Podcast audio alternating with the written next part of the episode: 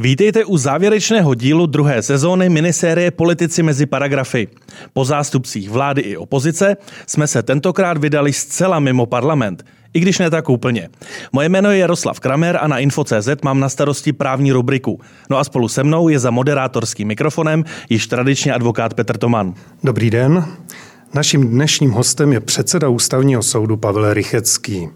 Po promoci na právnické fakultě v roce 1966 byl justičním čekatelem u Městského soudu v Praze. Nedlouho poté proti němu bylo zahájeno trestní stíhání v souvislosti s protesty proti politickým procesům s účastníky tzv. majálesových událostí. Soud proto musel opustit. No a ve stejné době působil jako asistent na katedře občanského práva, kterou ovšem také musel po okupaci opustit. Až do konce 80. let pracoval jako podnikový právník v bytovém družstvu Pokrok. Je spoluzakladatelem a signatářem Charty 77 a spoluzakladatelem občanského fóra v roce 1989. Po tomto významném roce nabrala jeho kariéra hvězdných výšin.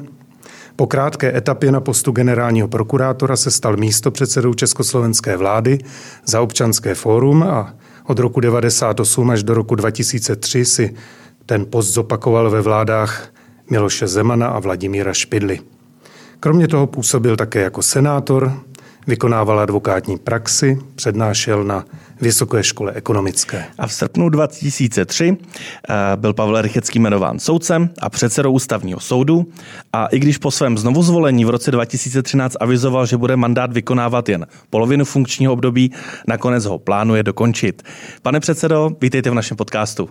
Hezký den. Pane předsedo, my bychom rádi začali s jednou justiční aktualitou a to je, že velmi nedávno byl předsedou Nejvyššího správního soudu jmenován Karel Šimka. Je to podle vás dobrá volba? Tak já se zásadně nevyjadřuji k personálním otázkám v oblasti justice, ale e, myslím si, že ano. Skutečnost je taková, a to je dobrá právní úprava v zákoně o soudech a soudcích i v SRS, že prezident nemohl jmenovat nikoho zvenčí. Že musel jmenovat tedy předsedou nejvyššího správního soudu jednoho, nebo jednu samozřejmě, ze stávajících soudců. Tam se nabízelo několik opravdu velmi kvalitních kandidátů. Ta jména jsou známá, byl to Filip Dinsbych, byla to paní místopředsedkyně, ale e, nakonec tedy byl jmenován doktor Šimka a já mu mohu jenom přát, aby se mu vedlo dobře, protože e, on je nepochybně dobrý soudce. Ale teďka se ukáže, jestli bude také dobrý manažer, protože být předsedou soudu znamená e, vytvořit takovou atmosféru, aby na jednu stranu tedy jeho rozvrh práce a jeho rozhodnutí bylo soudy respektováno, ale na druhou stranu, aby se nevytvořila nějaká zeď, nějaký příkop mezi tím předsedou soudu a tím kolektivem soudců a soudkyň. Takže to nevím, do jaké míry se mu to podaří, zase dovnitř toho soudu nevidím, ale nejvyšší správní soud má velmi dobrý zvuk v oblasti hmm. justice. Je to zásluha jeho prvního předsedy, doktora Baxy, je to zástup nepochybně doktora Mazance jako nasloužatého odborníka. A když se tak podíváte na tu historii, tak nejvyšší správní soud je takovou zásobárnou pro soudce ano. ústavního soudu. Čas, často si tam berete inspiraci. Ano. Mimochodem i Kateřina Šimáčková. Kateřina Šimáčková, Vojtěch Šimíček. Ano, ano. Prostě e, ta problematika správního soudnictví má k ústavnímu soudnictví nejblíže. Takže já neříkám, že e, by neměli přicházet právníci na ústavní soud i odinut. Je dobré, když tam je někdo i z praxe, třeba nějaký advokát, je dobré, když tam je někdo z akademické oblasti. Ten ústavní soud je dobré mít namíchaný samozřejmě, ale nepochybně ten nejvyšší správní soud je nám nejblíž. Eh, taková otázka spíš ze zákulisí. Přece jenom i vy patříte mezi tři soudce úplně nejvyšší. Eh, konzultuje prezident nebo případně premiér s vámi obsazení i těchto druhých institucí? Byly doby, kdy tomu tak bylo, ale je to už dost značně dlouho, kdy už takovým konzultacím nedochází. Já možná rovnou navážu s otázkou, která se nabízí, jestli dochází k takovým konzultacím, alespoň v případě vašeho soudu. Protože aktuálně máte jedno neobsazené místo. V současné době skutečně nemáme, eh, abych to řekl, s Pražským hradem absolutně žádné kontakty a já jenom čekám, eh, kdy bude to uvolněné místo po Kateřině Šimáčkové ústavního soudu obsazeno. Takže ani netušíte, jaká Nemám jména by mohla být jenom dobře. doufám. Tedy nejsem žádný genderový fanatik, ale na ústavním soudě by nebylo dobré, aby z 15 soudců zůstala jenom jedna žena. Takže docela bych byl rád, kdyby k nám byl prezidentem republiky s souhlasem Senátu jmenován soudce ženského pohlaví. Třetí pohlaví zatím na soudě nemáme. To možná bude až nějaký další ústavní soud. Pro méně poučené posluchače a diváky ústavní soud má celkem 15 soudců. V tento okamžik 14, protože paní doktorka Šimáčková odešla jinam a není jmenován zatím nový soudce. Ovšem čeká nás rok 2023, kdy podle, podle po uplynutí volebního období, funkčního období, má skončit sedm soudců ústavního soudu, včetně vás.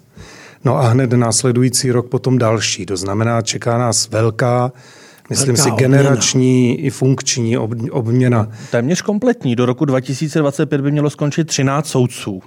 Dá se říci, že tam v podstatě 14. delší mandát tuto chvíli budou mít jenom pan profesor Šámal a z části profesor Fiala. Jaký je váš názor na to, jak by měl být tedy ten nový ústavní soud složen?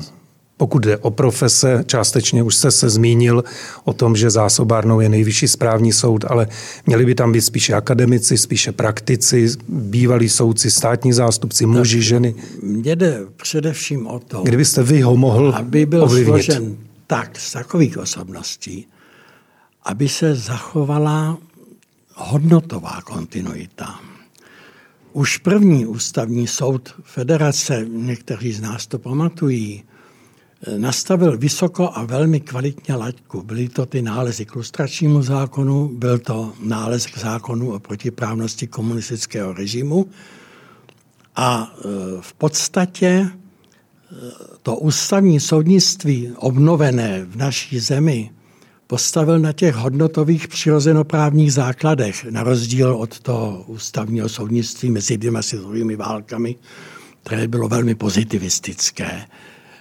A byl bych rád, kdyby tedy ten budoucí ústavní soud byl složen z lidí, kteří se přihlásí ideově tomu hodnotovému zaměření dnešního ústavního soudu. E, a to, aby byl namíchán, je samozřejmě užitečné. Je potřeba, aby tam byli lidé z praxe, aby tam byli lidé, kteří v každodenní činnosti profesní skutečně pracovali s lidskými osudy. Hmm. Asi bych preferoval samozřejmě lidi, kteří mají eh, soudcovskou kariéru. To neznamená, že, si mysl, že, že bych tvrdil, že tam nemůže přijít advokát nebo státní zástupce.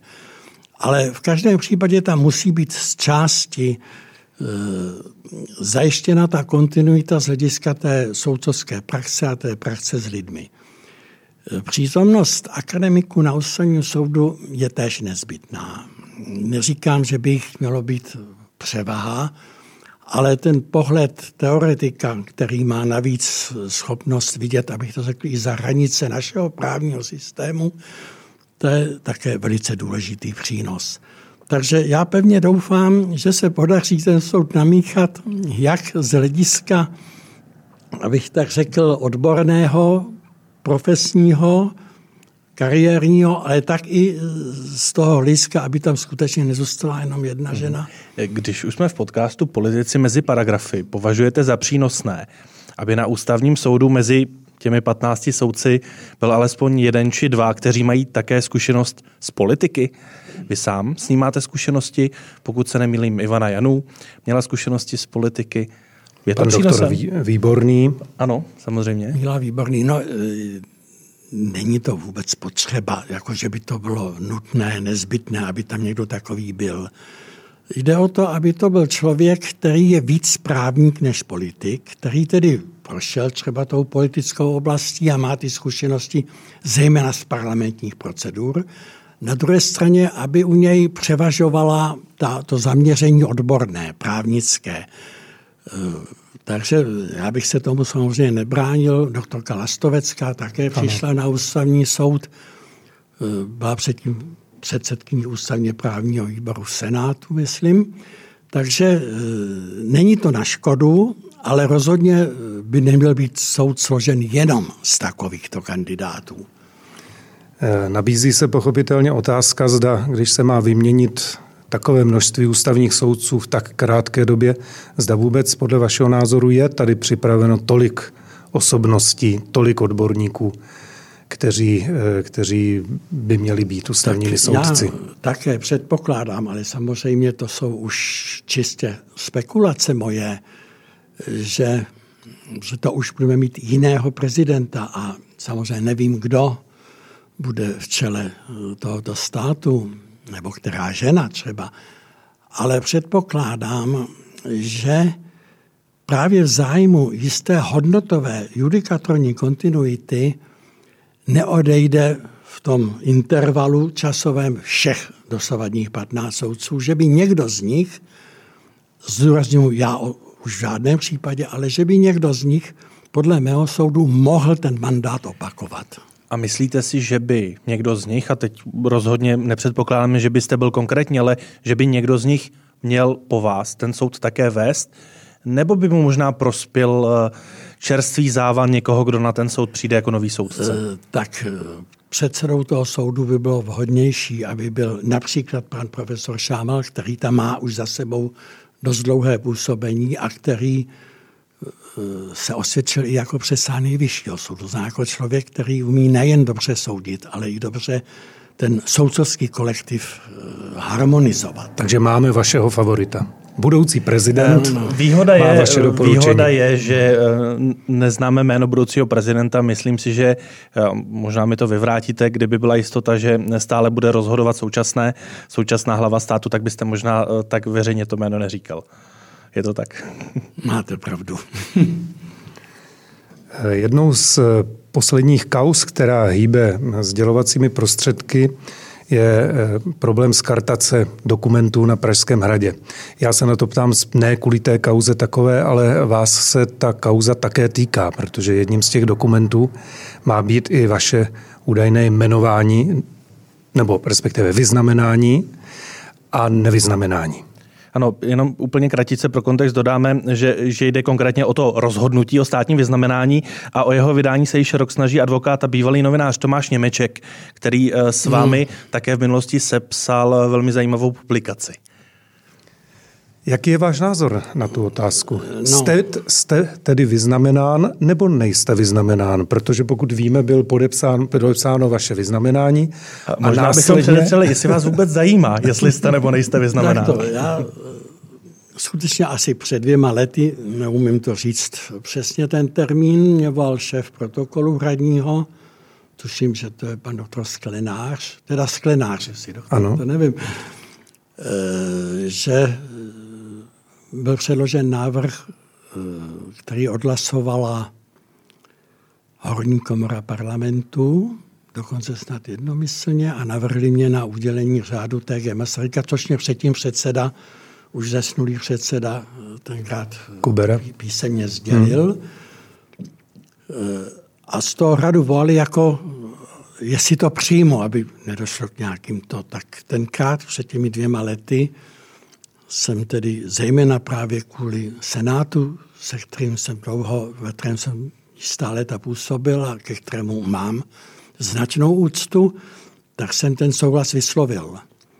A pak jsem se jenom ze sdělovacích prostředků dozvěděl, že pan prezident se rozhodl toto se rozhodnutí zrušit, anulovat. Já říkám, bylo to jenom ve sdělovacích prostředcích, oficiálně mě nikdo nic nezdělil, ale e, mohu zcela upřímně říci, že mě to netrápí. dokonce vzhledem k tomu, jak se vyvíjela situace, mě to, a teďka víc nechci k tomu říkat, ale dost mě to ulehčilo, usnadnilo mou situaci. Tomu rozumím, ale přece jenom z hlediska ústavního práva je to velmi zajímavé dokument možná byl, možná nebyl podepsaný ve lhutě, kdy neměl být skartován, byl skartován. Jako Dokonce právníka. premiérem tehdy, že ano, a jako právníka vás nezajímá, jak to tady bylo? vlastní kauze se nechci vyjadřovat, samozřejmě. To se ptejte jiných právníků. Ještě úplně kratíce konzultuje s vámi třeba Tomáš Němeček eh, ty kroky, informuje vás o tom, ne, že já jsem se to dozvěděl skutečně v těchto dnech. Aha. My máme, já se k novinám nedostanu, ale máme takový monitoring každý den, a já jsem se to dozvěděl až z toho monitoringu. Já jsem pana Němečka už neviděl leta. Ona je zajímavá věc taky, že tuším od té doby žádné, žádné slavnostní vyznamenání na hradě díky pandemii nebylo. Eh, je to tak. Je to Takže tak. možná jste ještě v seznamu, až se to bude takové vyznamenání konat. I když vy jste kdysi řekl, není to tak dávno, byly doby, kdy jsme si s panem prezidentem rozuměli, ale je to, už dost, je to už dost dlouho, co si nerozumíme. V podstatě od doby, co je prezidentem. To platí stále? To platí stále. Další velmi zajímavé téma, které hýbe veřejnou debatou v těchto dnech a e, tím vás e, samozřejmě nechceme e, tlačit k názoru na to téma z pozice ústavního soudce, ale je to pandemický zákon. Norma, kterou sněmovna přes ohromné obstrukce projednávala téměř rekordní dobu, nakonec byla přijata. Norma, která možná do budoucna ústavního soudu skončí. Ale nás by zajímalo, jak se vůbec díváte na ten proces přijímání této klíčové normy. Jak jste ho sledoval zpovzdálí a jak vlastně toto téma, teď nemusíme nutně zmiňovat tuto konkrétní normu, pokud byste se třeba obával, že by dorazila na ústavní soud, ale jak toto, toto, toto téma pandemické legislativy vnímáte? No, to není jednoduchá věc. Nepochybné je, že naše země jako patrně většina zemí z tohoto regionu na takovou situaci, jako je pandemie procházející celým světem, která přinesla tisíce mrtvých, e, připravena nebyla.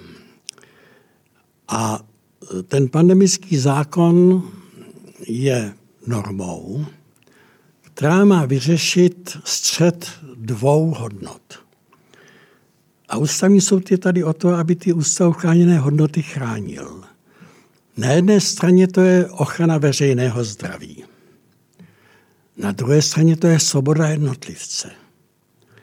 A ta různá krizová opatření, která, kterým by měl ten průchod umožnit právě pandemický zákon, eh, ta v podstatě eh, představují nepochybně zásah do svobody jednotlivce. Někdy to je svoboda pohybu.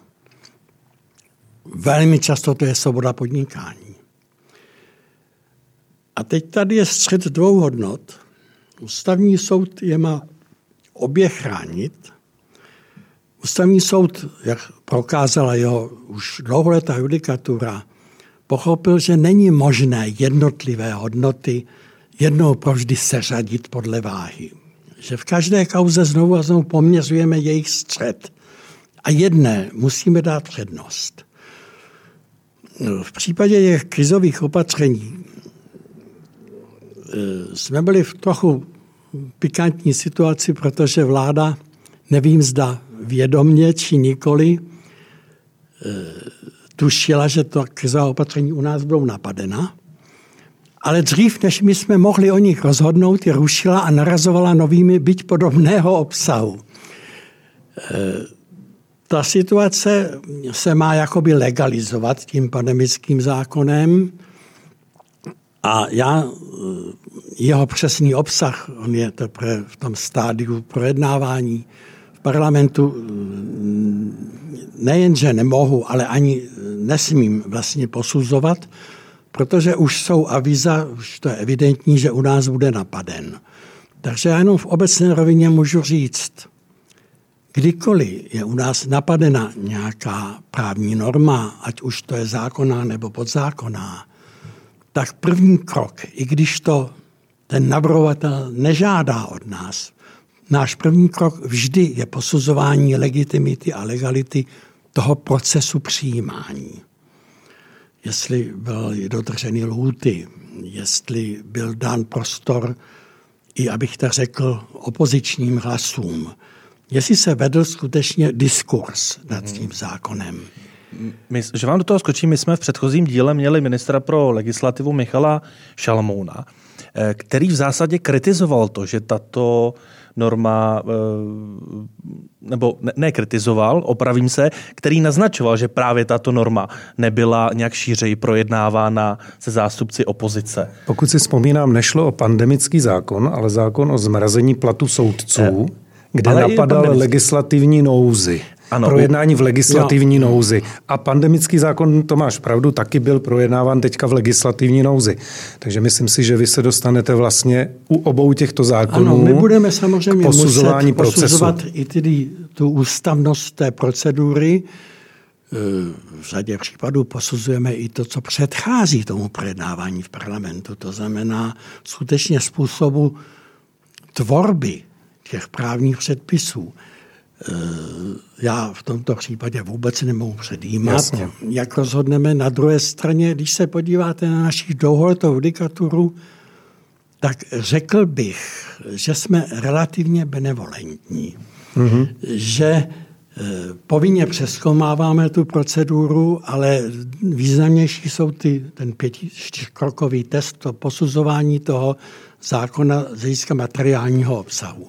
Já bych se rád zeptal do, dovnitř eh, těch vašich diskuzí, to mě vždycky zajímá. Za sebe jako právník vím, že nejsložitější je právě to, ne vyhledat to něco v zákoně, to pozitivní, ale porovnat ty hodnoty. To není, eh, dalo by se říct, to není o tom pozitivním právu, to není o právu vůbec, protože to nenajdu v jednom, druhém, desátém zákoně. Je to opravdu jenom čistě porovnávání hodnot. A každý přece máme ty hodnoty úplně jiné, což je správné. Jak probíhá taková diskuse, kde se porovnávají jenom hodnoty? To, to je musí být skutečně zvláštní. Možná, že budu mluvit trochu, ale omezím se ze široka. Československo bylo vlastně jakousi kolébkou Evropského ústavního soudnictví. Ty ústavní soudy vznikly v rozmezí jednoho měsíce jenom ve dvou evropských zemích, mezi dvěma světovými válkami u nás a v Rakousku.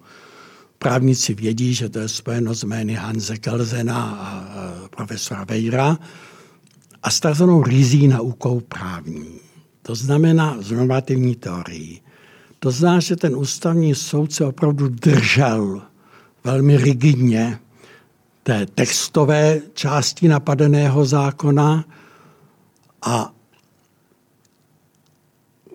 posuzoval ten soulad nikoli právě hodnotově toho zákona s tou normou vyšší právní síly, to zná s ústavou.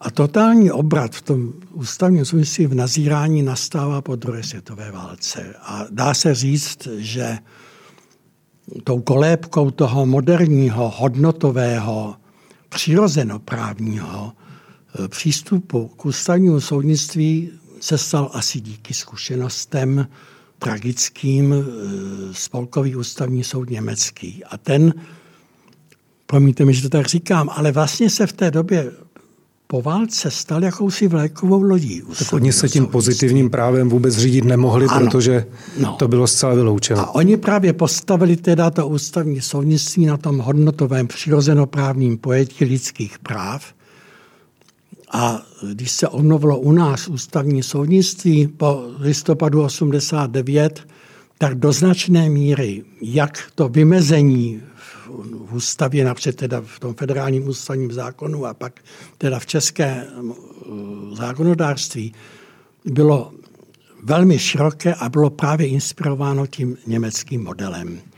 Jinými slovy, už nikoli jenom textovou ochranou, abych to řekl ústavních eh, článků, ale i hodnotovou ochranou těch principů, na kterých je postaven demokratický právní stát. To je to tedy i ten důvod, proč vám osobně tolik záleží na tom, jak bude složen budoucí ústavní soud? Přesně tak. Protože, protože ty soudci vnášejí vlastně své si, hodnoty? V naší ústavě má ústavní soud 12 kompetencí, ale dvě z nich jsou důležité. Jedna je to vlastní působení ohledně čistoty v uvozovkách, ohledně ústavnosti posuzovaných norem.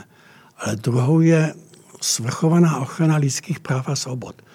Proto ústavní soud, kromě té klasické tradiční kompetence, dostal i tu kompetenci, že rozhoduje, samozřejmě po vyčerpání všech opravných prostředků, i o individuálních stížnostech jednotlivých subjektů, kteří tvrdí, že veřejná moc zasáhla do jejich základních ústavou chráněných práv a svobod. Abychom to vztáhli k té aktuálně projednávané legislativě, tak ať už jde o zmrazení platů nebo pandemický zákon, to už jsou normy, pod kterými je podepsaný nový kabinet. Vy jste ten předchozí um, hned při několika příležitostech kritizoval z hlediska nejenom zvládání pandemie, ale současně i, i toho, jak se jim legislativně daří pandemii zvládat. Eh, prohlásil jste například, že eh, vláda při svém rozhodování dělala snadné kroky, těžký, těžkým se vyhýbala. Ehm, pohoršoval jste se nad tím, že jsme zde v situaci, v jaké je třeba Mexiko nebo některé africké země. Máte z nového kabinetu pocit, že nastala změna, nebo byste možná ta samá slova v současné době řekl i na adresu Já bych toho chvíli byl zdrženlivý, protože dejme jim ještě prostor. Dostali se nikoli do jednoduché situace, nechci to tedy jednoznačně hodnotit. Nepochybné je, že skutečně to je velice těžká situace pro tu vládu, protože na jedné straně musí chránit to veřejné zdraví a zabránit nebo omezit šíření té pandemie, další úmrtí. Na druhé straně musí šetřit ta lidská práva svobody. A my jsme se dostali do velmi příjemné situace, protože všimněte si, jak se změnila ta judikatura. Ty e, návrhy, které napadají, ta opatření vlády, už nesměřují přímo k nám procházejí přes správní soudnictví a myslím si, že nejvyšší správní soud tady sehrává velmi pozitivní roli. Mm-hmm. Řada jeho rozsudků je uh, skutečně inspirujících. Eh, takže byste eh, dokázal říct, že minimálně souhlasíte nebo souzníte s tím, jak ten nejvyšší správní soud v té první linii ty hodnoty pře, Přesně chrání. tak. Musím říct, že nám to velmi ulehčilo situaci. To, že ty věci nekončí ovšem v tento okamžiku ústavního soudu, je až díky pandemickému zákonu, od, který začal platit v únoru, tuším v únoru roku 2021. Do té doby ty věci ovšem končily u ústavního ano. soudu. A zaznamenal jsem mnoho odborných názorů, že ústavní soud eh, tady nevyužil, tuším doktor Baxa řekl, že ústavní soud nevyužil svoji možnost své hvězdné chvilky a pravdou je, že i já, když jsem studoval některé, některá rozhodnutí ústavního soudu z té doby, tak jsem si taky říkal, že tady zrovna... Byla formalistická. Byla velmi formalistický hodnoty šly stranou, který hodnoty šly stranou a lidská práva jste až tak úplně neochránili. My jsme zastavovali řízení. No právě. No. Dostávali jsme se do situace, Vy jste tam rozumovali, jestli je to opatření obecné no, povahy no. a ta norma, no. zákon a právní předpis ani odborník se v tom nevyznal, ale lidská práva chráněna od vás v ten okamžik nebyla. Já jsem si toho plně vědom.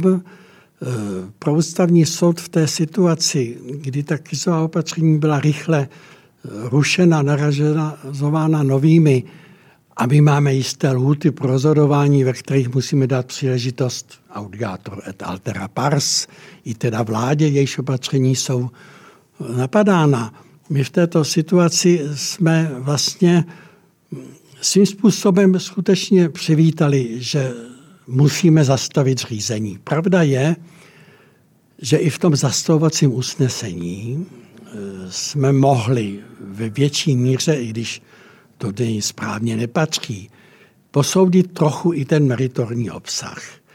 My jsme to skutečně řešili čistě procedurálně, napadené opatření pozbylo platnosti, nám zákon ukládá zastavit řízení. Ano, to je jasná, to je jasná věc. A myslíte si, že by stálo za to změnit v tomto směru zákon o ústavním soudu, aby umožňoval se vyjádřit k tomu, zda ten zákon byl či nebyl v souladu se zákonem nebo v souladu s ústavou ve vašem případě. Pomohlo by to podnikatelům to, při to žalobách, k soudům otázka, dalším? Kterou, Akademický o výrok. přemýšlím už celých těch 18 let, co působím na ústavním soudu.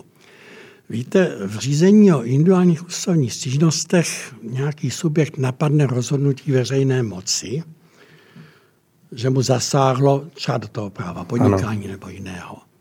A může požádat, a my pak o tom musíme rozhodnout, aby jsme odložili výkon toho rozhodnutí do té doby, než rozhodneme.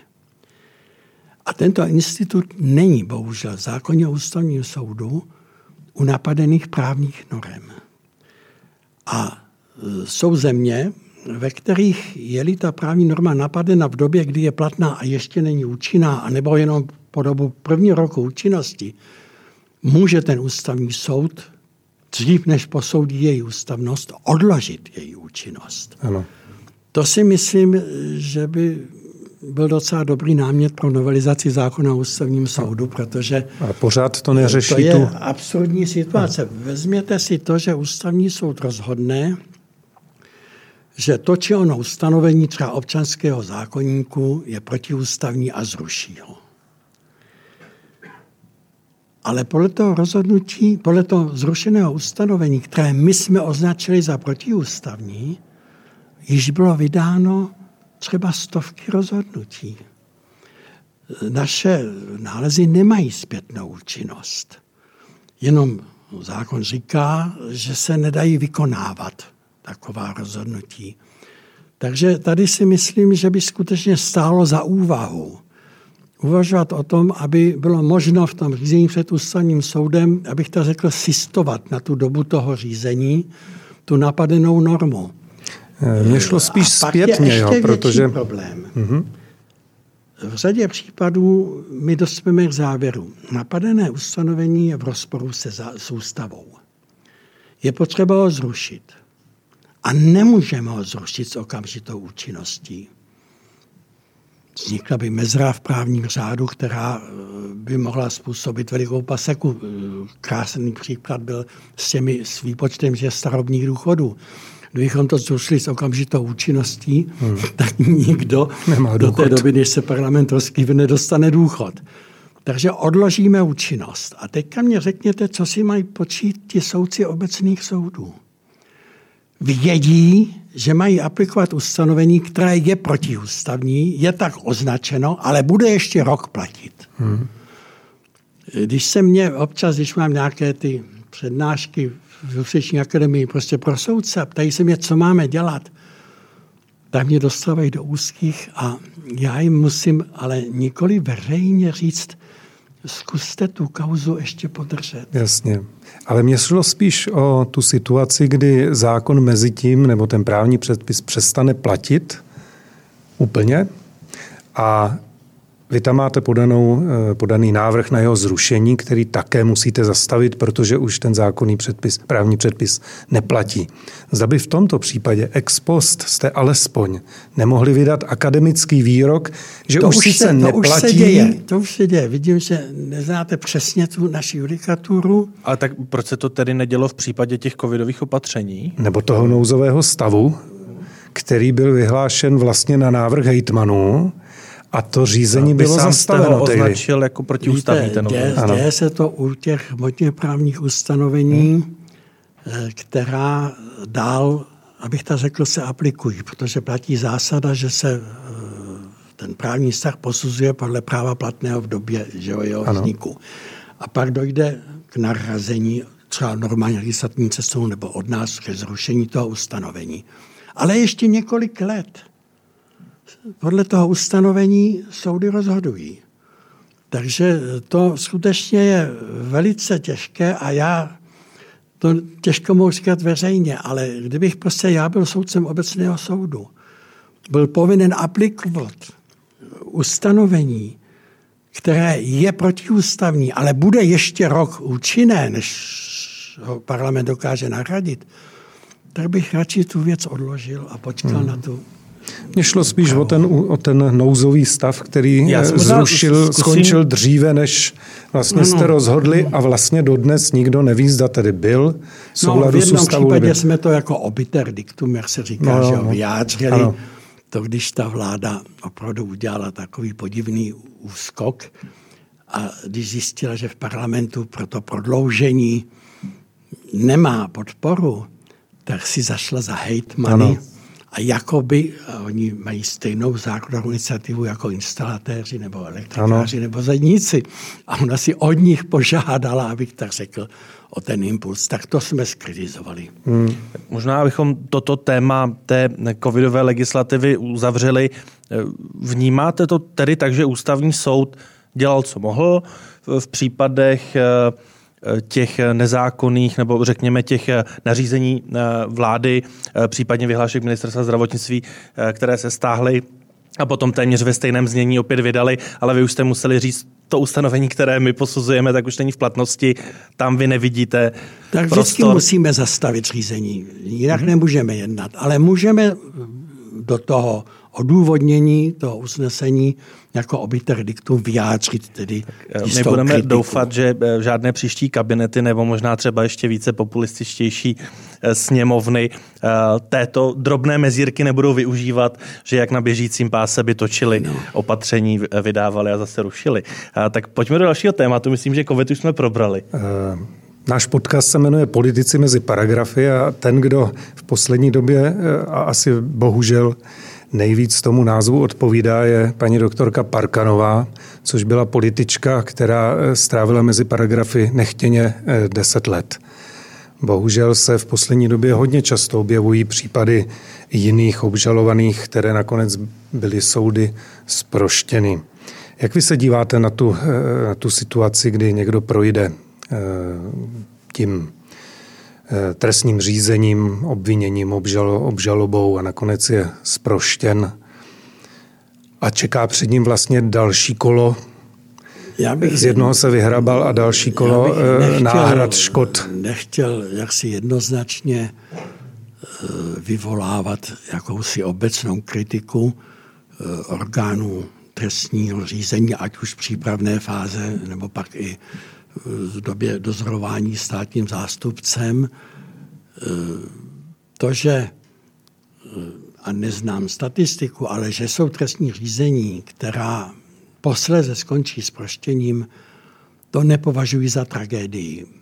V té rovině odborné právnické, v té rovině lidské, to ale velmi často tragédie je. Takže to je problém. Já si myslím, že pokud se neprokáže úmysl nebo exces, tedy zhrubé nedbalosti, není na místě, aby státní zástupci byli za to nějakým způsobem šikanováni a potahováni, protože eh, je to jejich práce a to konečně slovo má soud. To, co mě spíš vadí, a není to žádné tajemství, jsou taková umrtvená trestní stíhání. Všichni známe kauzu kolem pana Šarocha. Prostě to, že někdo je obviněn a trestně stíhán a ta věc ustrne, není předložena k žádnému eh, dalšímu rozhodnutí, že může se zastavit to trestní řízení, může se podat obžaloba. Ale když si neudělá nic a někdo se dostane do situace, takto zvláštně trestně stíhané osoby, tak tam si myslím, že je to chyba eh, nejvyššího, samozřejmě vrchního státního zastupitelství a podobně. Prostě takové věci by se neměly dít. Eh, a všichni víme, o jakou kauzu šlo. To si myslím, že je prostě neuvěřitelné, protože přece ten dozorující státní zástupce, který má ten spis, musí vědět, tak podám obžalobu, anebo zastavím řízení, postoupím to jako přestupkové řízení a podobně. Ale nechat to záměrně ležet a nic s tím mm-hmm. nedělat, to je trestuhodné. Samozřejmě tady žádné statistiky nemáme, ale máte pocit, že je to možná mnohdy častější přístup, eh, než to, že by nějaká významnější kauza byla poté zproštěna, protože přece jenom to se děje více pod pokličkou. Já doufám, že to není častější přístup a, ta, a to, to je alarmující případ. Ale když jste v tom úvodu hovořil o mé osobní historii, jak jsem byl trestně stíhán pro verbální útok na veřejného činitele, to byly ty Majálosové procesy, tak já vám mám pocit, že jsem stíhán do dneška. prostě... Tak možná pozor na to, co říkáte, pane předsedo. Prostě já jsem eh, ten den, takzvaný, to byla funkce starší vyšetřovatel prokuratury. Starší vyšetřovatel prokuratury na soudě, kde jsem působil, on byl opatroníž, myslím, Proti něj znesl obvinění, dokonce jsem dostal písemné usnesení o zájení trestního stíhání, ale nemám papír, že by bylo zastaveno. Asi s tím něco procesně udělali, ale nějakým způsobem se to ke mně nedostalo. A pane předsedo, ovlivnila vás tato skutečnost? Přece jenom jednoho dne jste se dozvěděl, že jste obviněný to nebylo příjemný. Ten pocit nebylo. musel být, je jedno, jestli to byl rok 68, 9 nebo je to 98, 2018. Ty pocity eh, těch obviněných jsou přeci, myslím si, vždycky stejné.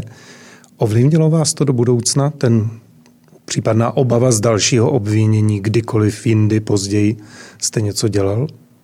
To bych nebo ani při neřekl, tomto rozhodu, nebo při rozhodování o, o, o věcech, které se toho týkají? Že víme, o jakou šlo dobu. Ano.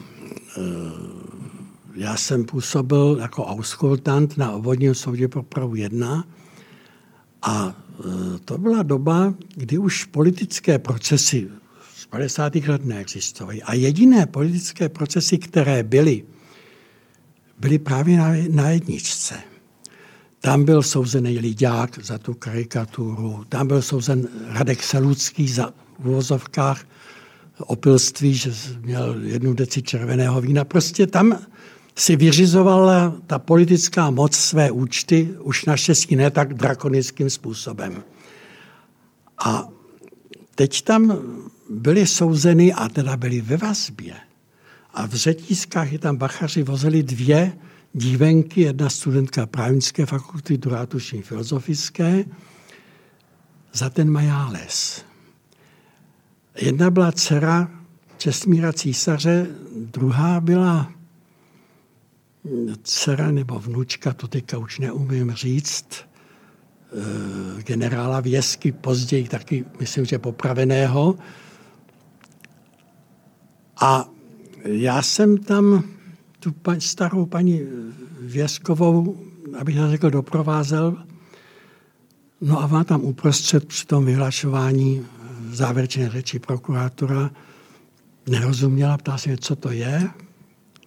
Já jsem blbec jí vysvětlil, že navrhuje dlouhý nepodmíněný trest, že on použil si opis za použití paragrafů. Ona dostala kolaps. A já jsem jí tedy vzal do náruče, bylo přerušené jednání, Vynesl jsem ji na chodbu, volali jsme záchranku a přišla jedna osoba, soudkyně z lidu, taková ta. Hmm. No a já jsem se skutečně neudržel a řekl jsem, že prokurátor je. Nebudu to slovo opakovat, že jsem to pak samozřejmě zapíral. a svědčila pro mě Drá Pidhartová, která tam seděla vedle mě. A Petr Pidhart tam jako společenský obhájce. hmm Že to byla opravdu dramatická scéna.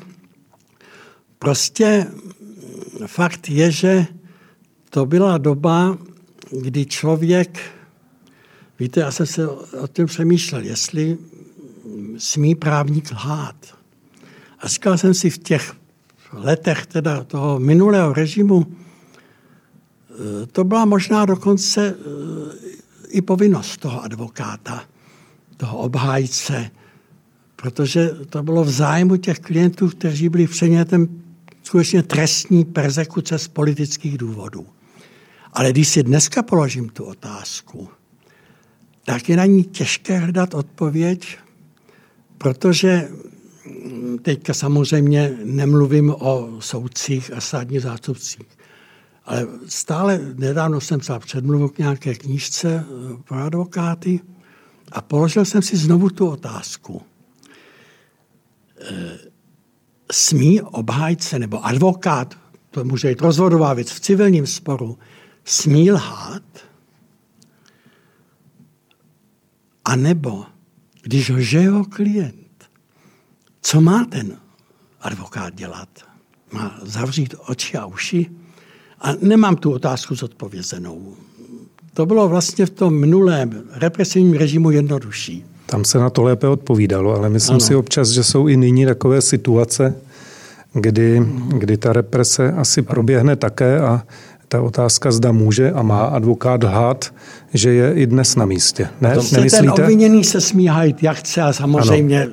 mu to nelze vůbec přičítat k, jaksi, k nějakému horšímu, ale jak se má chovat ten advokát, to skutečně i ten advokát nejde má vyšší o, princip mravní. No, no nejde jako, přece jenom o trestní ano, věci, nejde, tak si no. představte rozvod. Mm-hmm. A teďka ten advokát zastupuje jednoho z těch rozvádějících se manželů. To jsou ošklivé spory, ty rozvodové na tam, kde jde buď to o ty nezletilé děti, nebo o ten majetek, co si budeme namlouvat. A ten advokát ví, že jo, oba, že jo, klient, abych tak řekl, no vy jste advokát. Ano, Co je to v tu jedna, chvíli máte dělat? Jedna z nejsložitějších uh, no, otázek. To je taková nepříjemná etická situace a myslím si, že na ní nenajdeme nějakou absolutně správnou a jedinou přijatelnou odpověď. Musíme stejně jako ústavní soud, my advokáti, porovnávat hodnoty No. A jedné z nich dát potom přednost. Tak pánové právníci, neprávníci odmala nás učí, že lhát se nemá, tak to možná, to možná jedna z těch odpovědí. Pane předsedo, přece jen úplně krátce ještě k tomu státnímu zastupitelství. Um, souzníte například s úvahami o tom, že by se mělo více jako soustava oddělit od eh, té moci výkonné, eh, nebo máte pocit, že tak, jak je to dnes nastaveno, tudíž státní zastupitelství je součástí toho státního aparátu, že to je v pořádku? Víte, to je otázka, na kterou je širší odpověď. Žijeme-li v demokratickém právním státě s dlouhodobou tradicí, není tam na překážku, že státní zastupitelství je v tom rezortu spravedlnosti a patří do výkonné moci, to je model třeba francouzský, protože tam je taková úcta k té procesní nezávislosti, k tomu, že je nemyslitelné, aby ten minister spravedlnosti nebo ty politici zasahovali a ovlivňovali konkrétní kauzy. Žijeme-li ve státě, kde ještě nejsme přesvědčeni o takové vysoké míře politické kultury, pak by samozřejmě přivítal větší míru nezávislosti státního zastupitelství, protože ono může stíhat třeba premiéra. Ano. Nejlepší model je model, který, na který nemáme šanci dosáhnout a to je monarchie. Prokurát, prokurátor královské koruny, protože ten král v té demokratické, zastupitelské demokracii nemá žádnou politickou moc. Je tím neutrálním, nezávislým auto, orgánem s autoritou, s úctou. Tak k monarchii se už nevrátíme. Mm-hmm. A co uděláme s naší soustavou státního zastupitelství? To bude, myslím, věčným problémem. Oni mají v procesních předpisech mají zajištěnou nezávislost.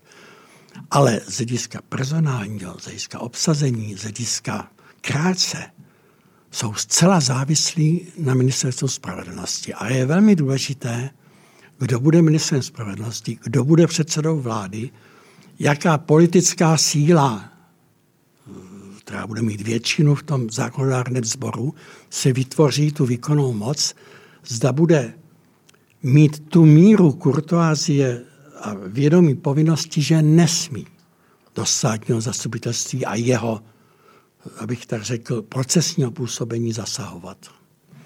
Nemáte pocit, že tím, jak eh, možná eh, některé kauzy končí. Vy sám jste zmínil třeba Eh, jednu, eh, která vám nepřišla úplně ideální.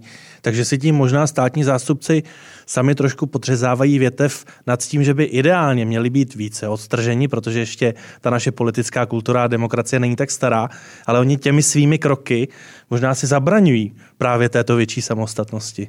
To je opravdu těžká otázka politická a my víme, že už byl předložen v parlamentu návrh nového zákona, Eh, víme, že ho, tuším, paní ministrině. Eh, paní ministrině Benešová? Ano, já jsem chtěl říct Maruška. Tady můžete v tomto ho stáhla, eh, takže příští osudy té soustavy státního zastupitelství jsou vlastně v tuto chvíli zcela nejasné. A přitom si myslím, že v České republice jsme se dostali do stavu, kdy státní zastupitelství hraje důstojnou roli. A je, je tedy s tou jednou výjimkou, o které jsem hovořil, kde ta nečinnost není moudrá, je, myslím, respektovanou soustavou eh, té trestní politiky v naší zemi. Eh, myslím si, že to je do značné míry zásluha Pavla Zemana, který, nevím, jestli deset let nebo kolik let stal v čele té soustavy a myslím, že zajistil její tedy opravdu nezávislé postavení a eh, jaksi velmi eh, i kvalitní odborně.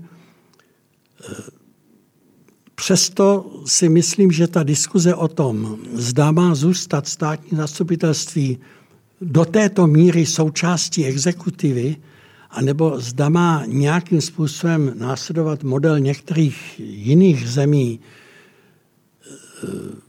to je otázka otevřená. Teď všichni dobře víme, jak dlouho se diskutuje o tom, jestli má nebo nemá mít ta soudní soustava svou reprezentaci v podobě nějaké nejvyšší soudní rady. E, protože upřímně řečeno, dnešní úprava je taková, že je velmi důležité, kdo je ministrem spravedlnosti. A ministrem spravedlnosti, a já jsem myslím, že byl třikrát po chvilkách ministrem spravedlnosti, by si měl uvědomit, že on se má, promiňte mi ten výraz, starat o hadry na podlahu.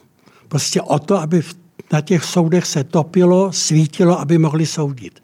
Ale nesmí zasahovat do jejich soudcovské činnosti. Kdybychom měli ten vrcholný orgán jakési nechci říct samozprávy, ale reprezentace soudní moci, tak jako je vlastně v těch frankofonních zemích všude, možná, že by to byl pozitivní krok, že by soudci měli větší e, možnost e, ovlivňovat, abych to řekl, například personální výběr, kariérní postup. Prostě ta soud, soudcovská moc by byla emancipovanější. Mm-hmm. Možná jenom úplně kratičce k tomuto tématu. Není to tak, že jste možná lehce promarnili tu ideální příležitost, kdy toto téma více vyzvihnout například v době, kdy vy jste jako předseda ústavního soudu, Pavel Šámal na nejvyšším soudu, Josef Baxa na nejvyšším správním soudu, eh, vlastně byli jste jednotní, byli jste si názorově blízcí, eh, Pavel Zeman na nejvyšším státním zastupitelství. Nebyla to tak trošku promarněná šance? Už sepsané jsme to měli, už to bylo v paragrafovaném znění, bylo to připravené, ale prostě doba nás zaskočila. Já nevím, jestli si vůbec posluchači pamatují první, kdo s tím přišel, ale v takovým, s takovou razancí, že narazil, byl Otamotil. On přišel do parlamentu a měl pod paží, aby to řekl, balík. Novelu ústavy, novelu zákona o soudech a soudcích, novelu procesních předpisů, prostě balík předpisů, který mi chtěl vytvořit mm-hmm, ano tu, abych to řekl, třetí, reprezentaci té třetí moci ve státě, té soudcovské moci. A když mu to neprošlo, to byl důvod, proč tak, potom skončil. On okamžitě že? podal rezignaci. Oni mu to při prvním čtení zabouchli, hmm. on to prostě ne, neunesl a rezignoval. Přesto ale jste mi vlastně neodpověděl na to, jestli vás třeba trošku nemrzí, že ta, to okénko, eh, kdy se to veřejně debatovalo, a to není tolik let zpět, jako v případě Orty takže se nevyužilo ona prostě nebyla v parlamentu, proto ta většina. Že ODS byla tvrdě proti. A tam, ta, ta, ta měla většinu. My jsme prostě... měli v podcastu nyní ministra spravedlnosti Pavla Blaška, který na úkor státního zastupitelství říká, že se domnívá, že eh, současný zákon o státním zastupitelství jeho postavení je v pořádku, že chce pouze změnit funkční období státních zástupců, protože vlastně není nijak omezeno. Jaký je váš názor právě na funkční období? Na to, že někteří státní zástupci jsou ve funkcích více než 20 let? Já si myslím, že je velice zdravá, abych to řekl, ta rotace. Eh, že je na místě, aby eh, se pro ty vedoucí funkcionáře tak, jako to je třeba v té soudní, soudcovské soustavě, stanovili prostě lůty, kdy dochází k té obměně. Víte, když je někdo dlouho funkcionář, u těch soudů to je evidentní, a vlastně přestane soudit, eh, tak to eh, není dobře prostě. Takže já jsem jednoznačně proto. Eh, na druhou stranu, taky jste se mě ptali mm, na zákon o ústavním soudu. Prostě když se podívám, říkám to nerad, ale když se podívám trochu na tu lidovou tvořivost v naší dolní komoře parlamentu, tak si říkám, radši tam pro Boha nic takového nepředkládat. Vy se, pane doktore, setkáváte při své práci s mnoha advokáty, zejména s jejich podáními. Asi mohu říct, že určitě některá podání jsou kvalitnější, některá, některá méně.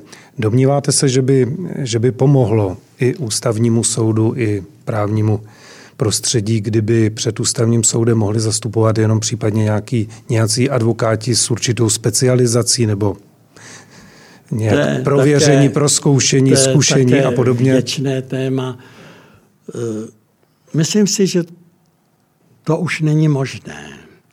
Že se to mohlo nastavit, abych to řekl, v těch prvních letech po listopadu 89. Ale dneska začít kategorizovat advokáty což je běžné v sousedním Německu, eh, že dneska už to prostě udělat nemůžeme.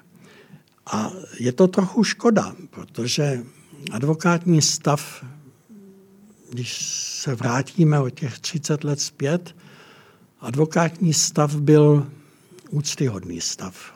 V tom minulém režimu to byla vlastně jediná profese v té oblasti justice, která měla relativní autonomii a nezávislost. Eh, možná, že si někteří pamatují na to, jak eh, došlo hm, k jistým personálním zásahům, eh, zejména do oblasti policie a jak mnoho vyšetřovatelů, kteří měli také podivně získaný právnický titul, mluvíme o lustračním zákonu a o dopadech, se přelilo do advokacie, protože advokacie byla otevřená a nekádrovala, ani nemohla kádrovat, abych tak řekl, eh, ideovou, politickou a jinou minulost eh, ve svých řadách. Takže v současné době se snažit v té advokaci začít vytvářet kategorie lepších advokátů nebo specializovanějších advokátů, povolanějších advokátů, už to asi nejde. Ale přitom jsou země, kde se to velmi osvědčilo. Prostě eh, na druhé straně musím říci, my jsme pro jakékoliv řízení před ústavním soudem je obligatorní zastoupení advokátem. A já už tam jsem 18 let a pamatuju doby, kdy přicházely velmi nekvalifikovaná podání a kdy jsme museli tomu stěžovateli, zasoupenému advokátem, dávat výzvy k odstranění vad mm-hmm. toho podání. Tak to už neexistuje. Dnes už teda se to advokáti naučili a musím říci, že vadná podání, to je, jsou-li podána řádně prostřednictvím advokáta, to prakticky je naprosto ne, nevýdané. Pane předsedo, v minulém roce nás zaujala citace tehdy ještě předsedy vlády Andreje Babiše, že, mm, a bylo to v souvislosti s tím, kdy ústavní soud zasáhl do volebního zákona, eh, že pan Rychecký by se měl vyjádřit, zda se s hnutím stan domluvil na prezidentské kandidatuře v roce 2023. Tak jste domluveni? Což byl v návaznosti na volební zákon ano, ano. a na, nebo respektive na zrušení části smíchu. volebního zákona. Víte, eh, my jsme u nás skupina senátorů napadla ustanovení volebního zákona o takzvaném přepočtu těch odezaných hlasů na mandáty. Ústavní soud eh, se tím zabýval, bylo to kritikou jako velmi dlouho. Eh, my jsme totiž byli úplně šokováni z toho, že ten volební zákon byl opakovaně předmětem jednání v tam parlamentu. Tam měli oni možnost, když to u nás napadali, že to tak nemá být, to spravit. A oni to prostě nespravili. Mm-hmm. Spolehali se na nás, takže nám nezbylo, než rozhodnout. A teďka ten problém byl v tom, že samotná ta, ten volební dělitel ta přepočítací klauzule sama o sobě není protiústavní. Ale v kombinaci s nestejně velikými kraji vznikala hrubě protiústavní situace, protože e, v tom malém kraji, Karlovarský třeba, bylo na získání mandátu třeba až trojnásobek hlasů než ve velkém. To znamená, rovnost mm-hmm. volebního práva byla totálně, totálně prostě neexistovala. Přitom to je základní ústavní požadavek. Pro tyto volby je požadavek rovné volební právo, rovnost hlasů a současně tedy to poměrné, ten model toho poměrného eh, vytváření toho zastupitelského sboru. No, přesto, že vám do toho skočím, tak, jste tedy s nutím sta nebo s kýmkoliv jiným domluven ne, na prezidentské nejsem, kandidatuře? Nejsem s nikým domluven a eh, je to takový trochu evergreen to už je řadu let. Tak možná je potom na trhu poptávka, se, pane předsedo. Kdy, naposled ještě v parlamentu, když končil Václav Havel, tak eh, mě řada lidí přemlouvala k tomu, a to byla ještě parlamentní volba, abych kandidoval na prezidenta, ale já mohu stále znovu a znovu jenom opakovat, eh, to není práce, o kterou já bych stál. Já jsem vždycky se chtěl živit právem a v současné době se naopak těším na to, až se nebudu muset tím živit a až se budu moct věnovat rodině a svým koníčkům. Předpokládáme eh, s panem doktorem, že sledujete i v kontextu toho přeobsazení ústavního soudu, jaká jména se zatím spekulují a rojí kolem prezidentské kandidatury. Eh, tak eh, jaká z nich máte pocity? Eh, spíše vás naplňují nadějí nebo naopak? Víte, mně nepřísluší, abych ty kandidáty hodnotil. Eh, je téměř jisté, kdo se dostane do druhého kola a teďka není jisté, kdo bude ten druhý, kdo bude jeho protivník. Eh, nebude to jednoduchá volba. Já bych byl velmi rád, kdyby mezi kandidáty v tom druhém kole, samozřejmě i v prvním, se objevila osoba, které bych velmi rád odezdal svůj hlas. Nechci říci, že tomu tak nebude, ale říkám, přál bych si to. Já jsem nedávno někde před médií, já jsem měl nějaká společná jednání se slovenskou prezidentkou a a říkal jsem jí, že jako jí závidím, nebo její zemi závidím, koho má v čele státu. A byl bych rád, kdyby u nás, a teďka nejsem, říkám, genderový fanatik, nejde ne, o to, jestli to bude muž nebo žena, ale aby to byl člověk, jehož si budeme moci skutečně všichni vážit. Chápu to správně, pane předsedo, že u té, řekněme, jasně postupující osoby do druhého kola, nebo u té, o které se bavíme, již jméno aktuálně nevyslovujeme, protože nejsme konkrétní, tak byste měl obavu o tu hodnotovou kontinuitu případného do obsazení ústavního soudu? Vlastně to téma, ze kterým jsme tento podcast začínali. To já těžko mohu posoudit, ale opravdu bych byl rád, protože můj mandát v tom Brně je zhruba o tři měsíce další než mandát současného prezidenta. Jinými slovy, eh, k tomu té výměně, k tomu novému obsazení ústavního soudu dojde až za nové hlavy státu. A samozřejmě, že bych přivítal, kdyby to byla osoba, která by eh, byla schopná vnímat to současné složení ústavního soudu, jeho význam, jeho hodnotové zaměření a respektovat to při těch nových nominacích. Já se možná teda krátce zeptám. A nechtějte ještě, ode mě, abych Rozumím, řekl... já se zeptám trošku jinak a doufám, že to je relevantní dotaz, na který budete moci odpovědět. Jaký jste vy a váš soud měli eh, vztahy s eh, předchozí vládou. Eh, máte za to, že vláda dostatečně vnímala to, jak je váš soud ukotven, byl tam vzájemný respekt? No to je zajímavá otázka, protože my jsme opravdu neměli žádné vztahy uh-huh. s tou vládou, což je správné, že jo? ale e, já si nepamatuji, e, my jsme do jisté míry, e, když jsme měli nějaká slavnostní shromáždění, bylo 30 let ústavního soudnictví, velká slavnost, e, tam nám právě přijela paní slovenská prezidentka a e, my jsme velmi jak si komunikovali s předsedou Senátu. A dá se říci, že Senát je institucí, která se na naší práci jaksi podílí, že to bylo velice užitečné. Ústavně právní výbor Senátu pravidelně navštěvuje jednou za rok, jednou za dva roky ústavní soud, máme takovou společnou besedu. Ale tedy s vládou, já si vůbec nepamatuji, že bychom asi na oficiální akce, je to naše povinnost, samozřejmě asi podepisu zvací dopisy pro všechny nejvyšší ústavní představitele, ale já si opravdu nepamatuji už, no už leta k žádnému kontaktu nedošlo. Pane předsedo, 18 let v čele ústavního soudu je eh, velmi dlouhá doba.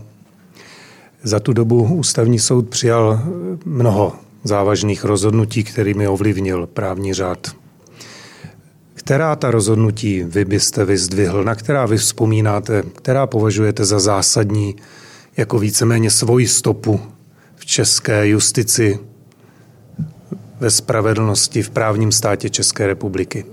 Tak